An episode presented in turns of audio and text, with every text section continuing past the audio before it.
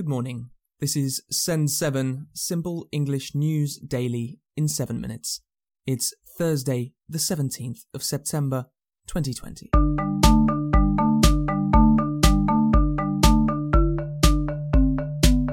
Starting in Asia today, yesterday Israel carried out air raids in the Gaza Strip after rockets were fired into Israel. Two Israelis were injured. In Palestine, protests are continuing against the return to normal relations between Israel and some Arab states. Hamas and Fatah, who are normally rivals, sent a joint message of rejection to the United Arab Emirates and Bahrain, who officially normalized relations with Israel on Tuesday. Hundreds of thousands of social media users have signed an anti normalization petition. More protests are planned outside the embassies of the UAE and Bahrain. On Tuesday, officials from Bahrain and the UAE met Israeli Prime Minister Benjamin Netanyahu in the United States with President Donald Trump. Netanyahu said that the deal is a step towards peace in the Middle East. I thank you both for your wise leadership and for working with the United States and Israel to expand the circle of peace. I am grateful to King Hamad of Bahrain and to you, Foreign Minister Abdul Latif Al Zayani, for joining us, joining us in bringing hope to all the children of Abraham. In Pakistan, Prime Minister Imran Khan has condemned religious kidnappings. The Human Rights Commission of Pakistan says that over a thousand girls under the age of 18 are kidnapped and forced to convert to Islam every year in Pakistan. Hindus and Christians make up around 4% of Pakistan's population. In India, there is a shortage of oxygen as hospitals contain tens of thousands of extra patients with COVID 19. Maharashtra, Gujarat, and Uttar Pradesh say that demand for oxygen is now three times the normal amount. India has now confirmed 83,000 deaths from COVID 19 and over 5 million infections have been confirmed. This is less than the 6.8 million confirmed infections from the United States. However, India's testing rate is far lower than the United States. Europe, the European Commission President Ursula von der Leyen made her first State of Union speech yesterday. During the speech, von der Leyen criticized Poland's LGBT free zones saying that they have no place in the EU. Because being yourself is not your ideology, it is your identity, and no one can ever take it away. So I want to be crystal clear. LGBTQI free zones are humanity free zones, and they have no place in our union.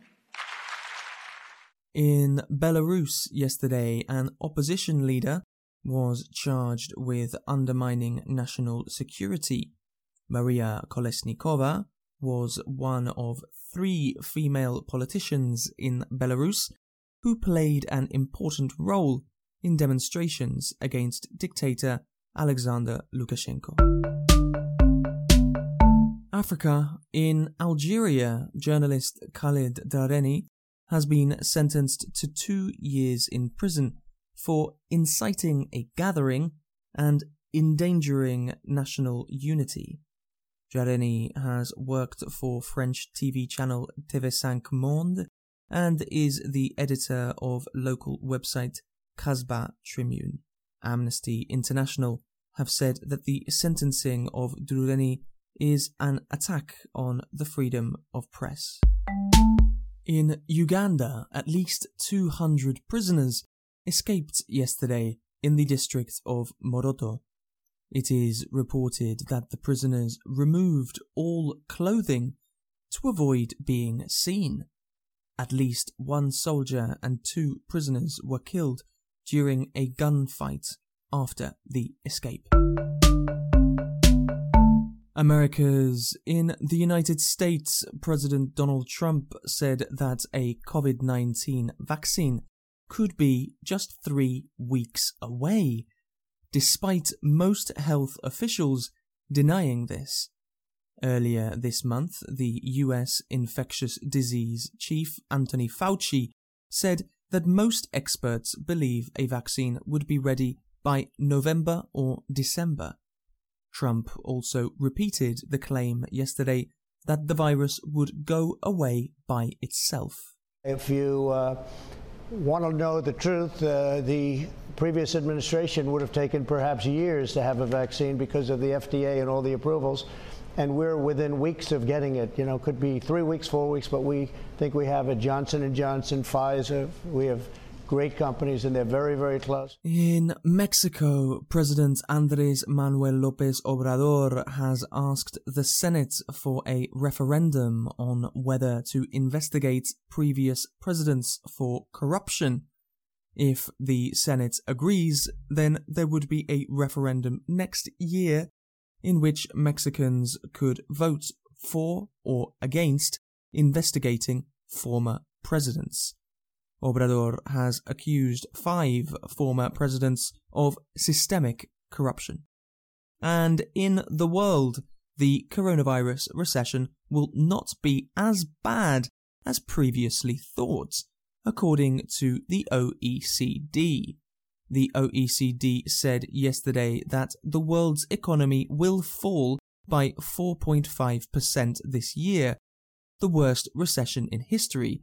However, less than the 6% previously estimated. The OECD expects that in 2021, the world economy will grow by 5%. Thank you for listening to Send 7. I'm Stephen DeVincenzi. You can find transcripts for today's episode and past episodes at send7.org. Have a great day, and I will see you tomorrow.